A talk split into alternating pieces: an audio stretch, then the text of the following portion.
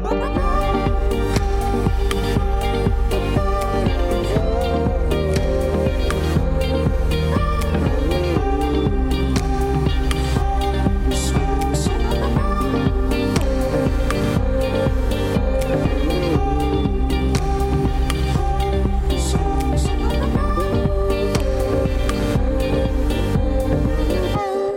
À toutes et à tous, j'espère que vous allez bien. Bienvenue dans la Méridienne. Je suis heureux de vous retrouver en ce lundi 8 mars et c'est la journée internationale du droit des femmes. Au programme donc de cette émission, nous parlerons justement de la mobilisation prévue pour cette journée spéciale en France. Nous reviendrons également sur l'enquête de France Info sur le projet de loi climat et résilience présenté aujourd'hui à l'Assemblée qui contient bah, que 10 propositions de loi de la Convention citoyenne sans filtre sur les 46 proposées. Le reste est retoqué, tronqué ou même rejeté. Nous retrouverons bien évidemment Benjamin qui nous présentera l'actualité sportive dans son billet hebdomadaire. Sans plus attendre, on commence avec le Flash Info.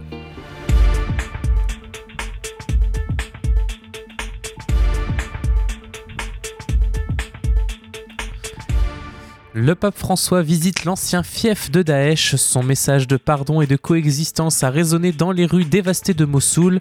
Le Saint-Père a conclu hier une visite historique de trois jours en Irak. Comme il est cruel que ce pays, le berceau de la civilisation, ait été frappé par tant de barbarie avec d'anciens lieux de culte détruits et des milliers de personnes musulmans, chrétiens et yazidis annihilés par le terrorisme, a-t-il déclaré. Le pape s'est aussi rendu en hélicoptère à Karakosh ancienne capitale des chrétiens d'Irak ravagée par l'organisation État islamique. Il est nécessaire d'avoir la capacité de pardonner, mais aussi le courage de ne pas abandonner, a insisté le souverain pontife. Des milliers de personnes se sont rassemblées pour l'accueillir, chantant à son passage. Le pape a mis le pied dans des zones que la plupart des diplomates occidentaux et délégations étrangères refusent d'inclure dans leur itinéraire parce qu'ils le considèrent comme trop dangereuse. Le maire de Caracoche a confié que ce passage dans sa petite ville effacera la souffrance que les nôtres ont traversée. C'est une interview très attendue et chaque média en a gardé ce qu'il voulait. Hier soir, Meghan Markle et le prince Harry ont accordé à Oprah Winfrey un entretien exclusif sur la chaîne CBS. Le journal The Sun retient que l'actrice de 39 ans a songé au suicide début 2019. Je ne voulais plus vivre, a-t-elle dit, au bord des larmes. Le site Vox note de son côté que des membres de la famille royale se seraient inquiétés de la couleur de peau d'Archie, le premier bébé du couple, sachant que Meghan Markle est métisse. Le Huffington Post a quant à lui été surpris d'apprendre que le couple s'est en fait marié trois jours avant la cérémonie en Mondovision en 2018. US Weekly s'est attardé sur la relation entre le prince Harry et son frère Williams, confirmant un froid entre eux. J'aime William, nous avons traversé l'enfer ensemble, mais nous sommes sur un chemin différent. Le temps guérit tout, je l'espère, a expliqué le fils de Lady Di et du prince Charles. Enfin, pour Fox News, il a semblé important de signaler que la robe portée par Meghan Markle lors de cet entretien de deux heures a coûté environ 4700 dollars. Au moins 20 morts dans de multiples explosions en Guinée équatoriale. 600 personnes ont également été blessées et des dizaines de structures rasées hier après-midi par ces explosions accidentelles de dépôts d'armes et de munitions dans un camp militaire de Bata, la plus grande ville du pays d'Afrique de l'Ouest, coincée entre le Cameroun et le Gabon. Le président Teodoro Obiang a critiqué dans un communiqué lu à la télévision publique la négligence de ceux chargés de surveiller les dépôts. Il a lancé un appel à la communauté internationale pour aider à la reconstruction des parties détruites de la ville. Le Washington Post souligne que M. Obiang, réélu avec 99% des voix pour un sixième mandat en 2016, dirige de façon autoritaire une nation d'un million et demi d'habitants où le taux d'extrême pauvreté s'élèverait à 40%. Olivier Dassault est mort dans un accident d'hélicoptère. Les circonstances de l'accident du milliardaire de 69 ans ne sont pas claires encore. La mémoire du parlementaire issu des Républicains et héritier de la fortune de son père Serge Dassault a été saluée par Emmanuel Macron. Le président de la République a rendu hommage à un capitaine d'industrie qui adorait la France, un pays qu'il n'a jamais cessé de servir, ajoute le chef de l'État. Le parquet a ouvert une enquête, le pilote de l'hélicoptère aurait été tué lui aussi dans le crash. Au boulot comme à la maison, ce 8 mars, journée internationale du droit des femmes, sera sous le signe de la grève et de la manifestation. Des syndicats comme, comme Solidaire et la CGT et des associations féministes comme Les Effrontés et Oser le féministe entre autres appellent pardon, à manifester aujourd'hui dans plusieurs villes de France. Un rassemblement festif et féministe prévu, était également prévu hier, place de la République à Paris. C'est une, c'est grâce, pardon, décidément, je vais y arriver, c'est la reprise, excusez-moi. C'est grâce à une bande de femmes que la société a pu continuer à tourner, rappelle Sophie, rappelle Sophie Binet de la CGT, pour laquelle ce 8 mars est un appel lancé au gouvernement pour revaloriser les salaires, rouvrir des lits dans les hôpitaux et construire une société égalitaire. Anna Azeria de l'association Femmes Égalité qui défend les femmes aides à domicile rappelle qu'elle représente 400 000 personnes, dont 97% de femmes. Dans cette profession, la colère est immense car elles n'ont pas de reconnaissance, dit-elle, regrettant que ces femmes n'aient pas touché la prime Covid ni l'augmentation du Ségur de 183 euros.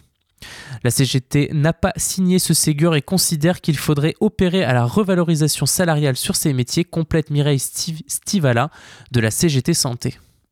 Les violences faites aux femmes ne seront pas oubliées. Le cortège parisien doit symboliquement s'arrêter devant le palais de justice sur l'île de la Cité pour Claire Charles de l'association Les Effrontés, la justice échoue à donner une réponse judiciaire aux victimes. L'affaire Julie est caractéristique de notre système patriarcal, dit-elle, en référence à cette jeune femme de 14 ans à l'époque qui a saisi la cour de cassation contre plusieurs pompiers condamnés pour atteinte sexuelle et non pour viol, comme elle le demande. Nous demandons à la société de prendre conscience du système de torture organisé qu'est la pornographie, complète Ursula Lemen d'oser le féminisme.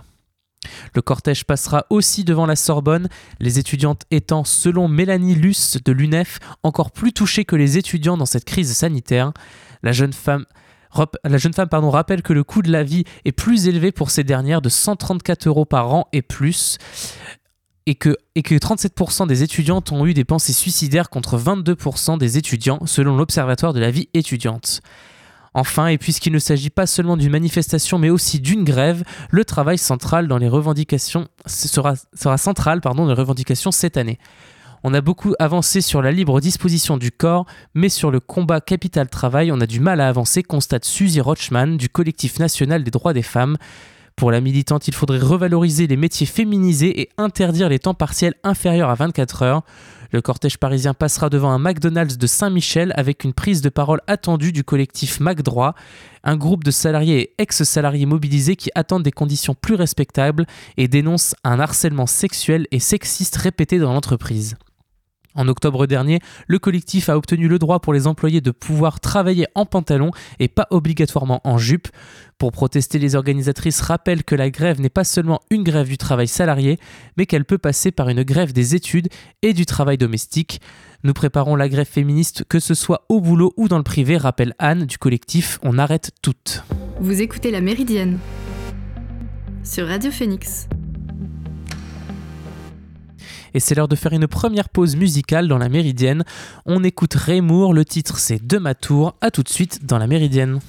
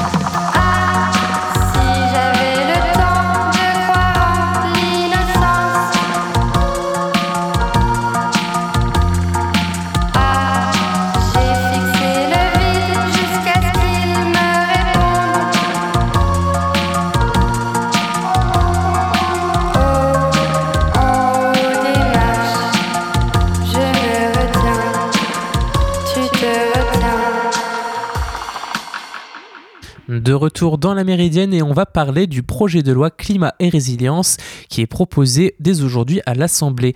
Et ce dernier ne reprend que 10 propositions sans filtre de la Convention citoyenne. Deux ans, plus, deux ans après cette dernière, 46 des 149 propositions formulées par cette Convention citoyenne sur le climat se retrouvent dans le projet de loi examiné aujourd'hui à l'Assemblée. Selon les calculs de, de France Info, 10 propositions sont globalement reprises dans le projet de loi climat et résilience. C'est le cas par exemple de la modification du Code de l'éducation pour une généralisation de l'éducation à l'environnement et au développement durable que l'on retrouve dans l'article 2 du projet de loi examiné par l'Assemblée. Plus loin, le texte propose d'étendre les dispositions de la loi EGalim pour l'équilibre des relations commerciales dans le secteur agricole et une alimentation saine et durable à compter de 2025 à la restauration collective privée comme réclamé par les 150 citoyens de la Convention. Dans le secteur du bâtiment, le projet de loi prévoit de lutter contre l'artificialisation des sols en conditionnant les nouveaux projets d'urbanisation à la justification de l'impossibilité de répondre aux besoins sur les espaces déjà artificialisés et d'évaluer le potentiel de changement de destination et d'évolution d'un bâtiment avant sa démolition, deux éléments qui figuraient aussi dans les propositions de la Convention. Mais sur les 46 propositions reprises, un tiers, donc 17 précisément, le sont partiellement reprises. Ainsi, des mesures visant à réguler la publicité pour limiter fortement les incitations quotidiennes et non choisies à la consommation, le gouvernement n'a retenu que quelques éléments comme une expérimentation sur la base du volontariat du oui pub sur les, boîtes aux lettres et l'interdiction des avions publicitaires. Il laisse de côté l'interdiction de la publicité pour les ventes d'articles par lot, incitant directement ou indirectement à des modes de consommation excessifs ou au gaspillage d'énergie et des ressources naturelles selon les membres de la Convention. Dans le projet de loi encore, la baisse demandée de la TVA sur les billets de train de 10% à 5,5% est abandonnée pour d'autres mesures. Le crime d'écocide se transforme en délit. Je suis déçu, on n'est manifestement pas sur l'écocide, on est sur un délit de pollution, avait regretté lors de l'annonce Guy Kulitza, membre de la Convention. Aussi, de nombreuses mesures du projet de loi prévoient des délais allongés de mise en œuvre, des échéances à 2024, 2025, 2030 et même au-delà. Ces délais qui sont manifestement incompatibles avec le rythme attendu de l'action contre le changement climatique et le rattrapage du retard pris par la France dans l'atteinte de ses budgets carbone. La mise en place d'un score carbone sur tous les produits de consommation et services ne se fera pas en 2024, mais après une phase d'expérimentation d'une durée maximale de 5 ans à compter de la publication de la loi. Cette date de généralisation en 2024 semble prématurée compte tenu des délais nécessaires pour mettre en place des méthodologies rigoureuses nécessaires pour garantir l'efficacité de, de cet affichage, justifie le gouvernement. Ce dernier ralentit également l'implantation du vrac dans les magasins avec un objectif de 20% de surface de vente consacrée à la vente en vrac d'ici 2030 contre les 50% en 2030 proposés par la Convention citoyenne. Sont également reportées la sortie progressive des avantages fiscaux sur le gasoil, de 2021 à 2023, la mise en place progressive d'un système de consigne de verre à 2023, la fin de la vente des véhicules thermiques les plus émetteurs de 2025 à 2030, afin de laisser le temps à la filière automobile de s'organiser, le renforcement également d'une éco-contribution kilométrique du secteur aérien jusqu'à la présidence française de l'Union européenne en janvier 2022, ou encore la proposition d'un plat végétarien quotidien dans la restauration collective publique de 2022 reportée à 2023 si les expérimentations le conseillent.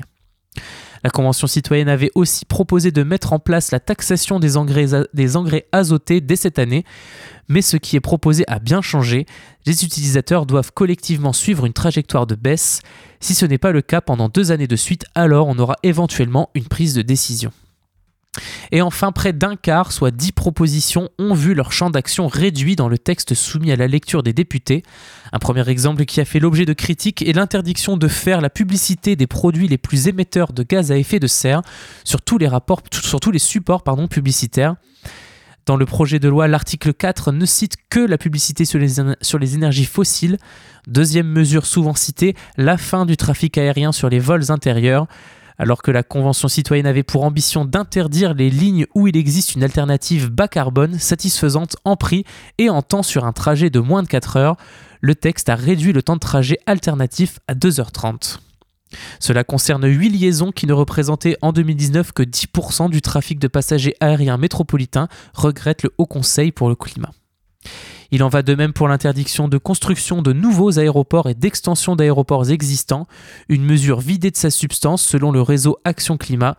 Aucun des dix plus grands projets d'extension d'aéroports ne sera concerné, regrette ainsi l'association.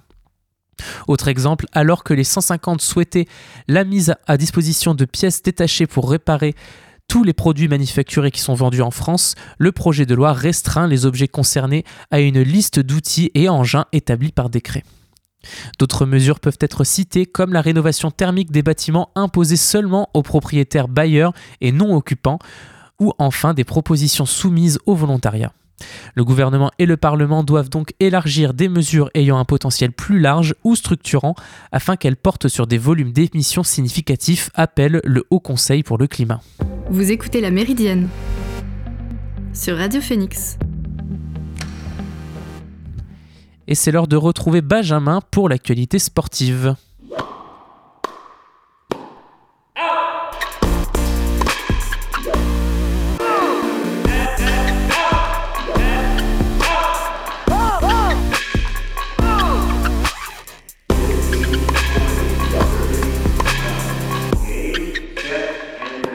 Très petit week-end pour le sport canet avec seulement deux équipes qui ont joué pour un bilan à l'équilibre. Rien ne va plus au Hockey Club de Caen. Ceux qui ont poussé pour une reprise de championnat se retrouvent aujourd'hui dans une position très difficile. Depuis la reprise, 5 matchs ont été disputés pour seulement une victoire canaise et surtout 4 défaites consécutives. La dernière en date ce samedi contre Dunkerque 7-4 et le revers de trop pour le président Christophe Lanès, qui a poussé un coup de gueule contre son équipe qui est censée jouer le titre et non enchaîner les défaites. Tous les esprits étaient donc tournés vers le basket et le camp BC pour espérer une victoire d'un club canet. Le pensionnaire de National 1 avait d'autant plus la pression qu'il s'était incliné dans la semaine à Saint-Villiers et recevait la meilleure attaque du championnat, Chartres. Face à ce défi difficile, le CBC a fait très plaisir avec une victoire solide 88 à 77, surtout défensivement en tenant Chartres à 20 points de leur standard offensif. Un autre week-end et une autre victoire pour Perrine Lafont. La Française a été sacrée il y a quelques heures seulement championne du monde de ski de boss. Perrine Lafont est imbattable. Elle a beau dire le contraire dans la presse, l'Ariégeoise est un ton au-dessus de tout le monde dans le circuit du ski de boss. Déjà vainqueur de son quatrième globe de cristal de ski de boss consécutif, symbole d'une Coupe du Monde remportée, la championne olympique s'est présentée aujourd'hui avec l'ambition de remporter le seul trophée majeur qui lui manque. Médaillée d'argent en 2017 et de bronze en 2019, la Française a largement dominé la qualification avant de montrer une nouvelle fois qui était la patronne du plateau lors de la grande finale. 22 ans et déjà une armoire à trophées à faire rougir les plus grands, Perrine Lafont est déjà une légende du sport français et elle est encore loin de s'arrêter. La saison de cyclisme peut enfin débuter avec le premier monument des courses par étapes. Ce dimanche, le départ de Paris-Nice a été donné pour lancer une semaine qui s'annonce palpitante. 8 jours de course pour un mini Tour de France et savoir qui sera la première star et le premier grand vainqueur des courses à étapes de cette saison 2021. La concurrence sera rude et l'occasion est trop belle pour les patrons du circuit pour montrer qui arrive le mieux préparé et veut faire de cette année son année. Mais c'est aussi l'occasion de voir ce qui va lancer la dynamique de cette saison. Va-t-on assister à l'avènement d'une jeunesse toujours aussi insouciante et inarrêtable, emmenée par Tao Geoghegan Hart, David Godu ou Guillaume Martin? Ou alors les anciens vont faire de la résistance et rester au sommet avec notamment Primoz Roglic, Steven Kruijswijk ou Sergio Henao. Le seul moyen de le savoir, ce sera de suivre cette édition de Paris-Nice, particulièrement samedi pour l'étape reine entre Nice et Val-de-Blore, la Colmiane. Elle s'appelle Clara Tozon et c'est la belle histoire sportive du moment. La joueuse de tennis sortie de nulle part a remporté son premier tournoi sur le circuit WTA à Lyon. Une performance aussi exceptionnelle qu'inattendue. Voilà ce qu'a accompli la danoise Clara Tozon. À seulement 18 ans, elle aurait pu ne jamais être en lice pour la compétition dans le Rhône. Elle a dû passer par les qualifications pour pouvoir participer au tournoi de Lyon. Et encore participer, c'est peu dire tant elle a surdominé la compétition. Portée par un service percutant et un coup droit puissant, la nièce de l'ancien tennisman Michel Tozon n'a pas perdu un set de sa quinzaine lyonnaise. Grâce à sa victoire en finale contre la Suissesse Victoria Golubic, Clara Tozon marque les esprits avec son premier titre sur le circuit et fait un bon classement en WTA en faisant son entrée dans le top 100. Grand week-end pour le biathlète Simon Destieux. C'est même le plus beau de la carrière du Français qui a débloqué son compteur de victoires en Coupe du Monde avant de terminer sur le podium dans la poursuite. 243.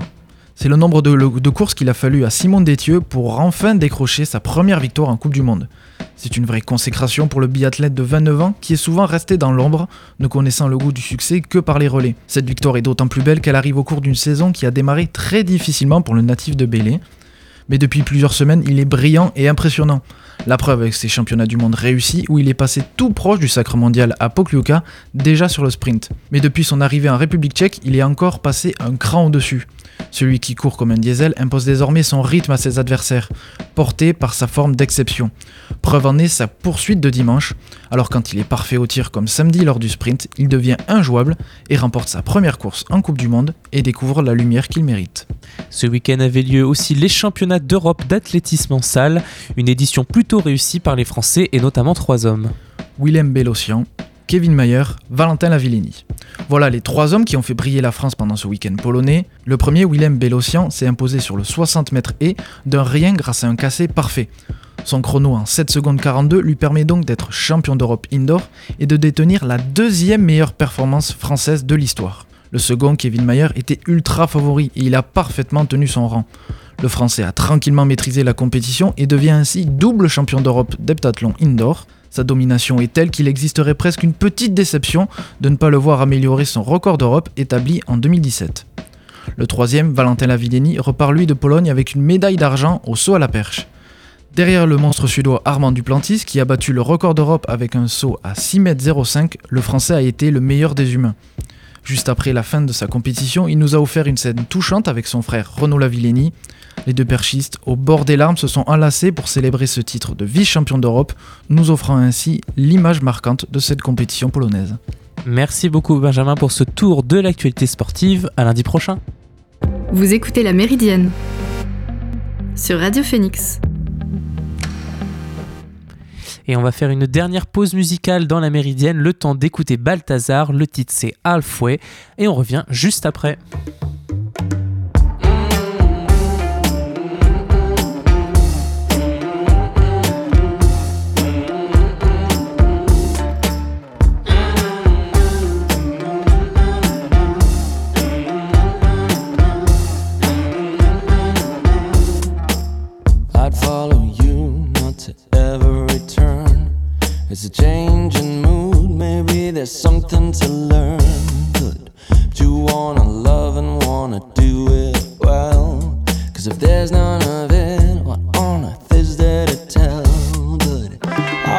The chances, are but the chance is strong. I've been learning it wrong. I've been searching a tongue, been halfway and beyond. I swear I knew all along. I've been over the thought. It must be I forgot. If it's the fifth time that I say the same, then forgive me for it. You let me take all the blame. But if there's a chance to touch your heart again, I'll repeat myself till I lose count of this thing. Hear me sing. Oh, I've heard what they say about you, and I don't need an explanation of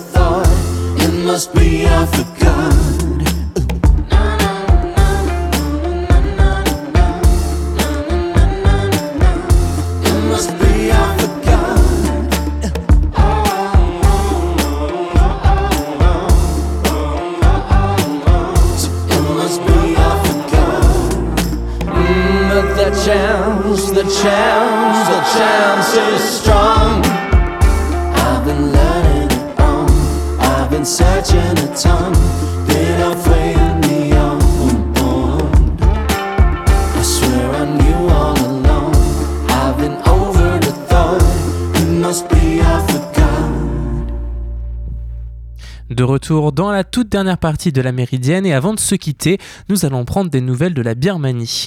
Au lendemain d'une nouvelle journée de répression, des manifestations contre le coup d'état militaire du 1er février et de raids de- des forces de sécurité, les principaux syndicats birmans ont appelé à intensifier la grève lundi 8 mars, aujourd'hui, pour étouffer la fragile économie du pays et faire pression sur la junte. Les banques, des commerces et des usines sont fermées, des fonctionnaires, des agriculteurs et des salariés du privé participent à des rassemblements pro-démocratie, notamment à Rangoon, la capitale économique. Chassons le dictateur, le chef de la junte Min Aung Hlaing lance certains, d'autres font le salut à trois doigts en signe de résistance. Neuf des plus importants syndicats ont appelé à l'arrêt complet et prolongé de l'économie à partir d'aujourd'hui. Le moment est venu d'agir. Permettre aux activités économiques de se poursuivre ne ferait qu'aider l'armée qui réprime l'énergie du peuple birman, ont-ils écrit dans un communiqué commun. Résultat des usines de textiles, un secteur en plein essor avant le coup d'État du 1er février, des centres commerciaux, les banques et les postes gardent porte close. La junte a pour sa part mis, mis en garde les fonctionnaires, ceux qui n'auront pas repris le travail à partir d'aujourd'hui seront licenciés.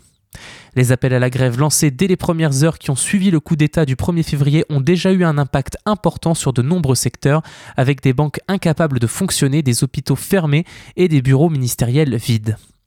Des minorités ethniques ont rejoint la contestation.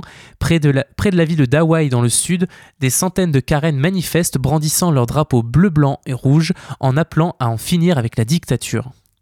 Le cortège est escorté par des rebelles de la faction armée Union nationale Karen, venus protéger les protestataires contre d'éventuelles violences des forces de sécurité. Des Birmanes en nombre ont rejoint les défilés pour célébrer la journée internationale de lutte pour le droit des femmes. Dès le début de la matinée, les forces de sécurité se sont déployées en nombre dans certains quartiers de Rangoon, la capitale économique. Ils utilisent des grenades assourdissantes pour empêcher les manifestants de se rassembler, a déclaré l'agence France Presse, un habitant de Sangchang, théâtre de violence de ces derniers jours. Moines, étudiants, fonctionnaires, des milliers de Birmans ont par ailleurs manifesté hier à travers tout le pays, notamment à Mandalay, dans le centre du pays où un grand sit-in a été organisé. La police et l'armée ont fait usage de gaz lacrymogène, de munitions en caoutchouc, mais aussi de balles réelles pour disperser les rassemblements, d'après des témoignages recueillis par l'AFP. Des dizaines de contestataires ont été arrêtés et plusieurs ont été blessés selon l'association d'assistance aux prisonniers politiques. Des manifestations qui se tenaient dans des zones résidentielles, dans l'enceinte d'édifices religieux, d'hôpitaux et d'un campus ont été violemment réprimées selon l'organisation gouvernementale birmane. Et des policiers ont été vus en train de brandir des couteaux en direction des manifestants. Des jeunes ont été battus et frappés à coups de pied. Les forces de sécurité ont été déployées hier soir dans plusieurs quartiers de, Rangoon et des détonations ont été entendues. Samedi, des raids nocturnes avaient déjà visé des responsables de la Ligue nationale pour la démocratie, le parti d'Aung San Suu Kyi. Plusieurs avaient, été arrêtés et un représentant local du mouvement, Kin Mang Lat, battu à mort. Les députés qui ne reconnaissent pas la légitimité du coup d'État ont et ont créé un comité pour représenter le gouvernement civil se rendent coupables de haute trahison, un crime passible de la peine de mort ou de 22 ans de détention, a averti la junte. Plus de 50 manifestants ont été tués depuis le putsch qui a renversé la prix Nobel de la paix de 1991. Les médias d'État nient toute implication de la police et de l'armée dans la mort de civils, expliquant qu'elles ont dû contenir des émeutes en accord avec la loi. Mais des images largement diffusées ont montré les forces de sécurité en train de tirer à balles réelles sur des rassemblements et d'emporter les corps inanimés de manifestants. Les généraux font la sourde oreille face au concert de protestation de la communauté internationale, divisée sur la réponse à apporter. Le Conseil de sécurité de l'ONU n'a pas réussi vendredi à se mettre d'accord sur une déclaration commune et des négociations doivent se poursuivre cette semaine. La junte qui conteste le résultat des élections législatives de novembre, remportées massivement par la LND, a promis la tenue d'un nouveau scrutin sans dévoiler aucun calendrier. Vous écoutez La Méridienne sur Radio Phoenix. Et nous arrivons à la fin de cette émission, j'espère qu'elle vous a plu. On se retrouve dès demain pour un nouveau numéro de la Méridienne. D'ici là, portez-vous bien et passez une bonne journée sur Radio Phoenix.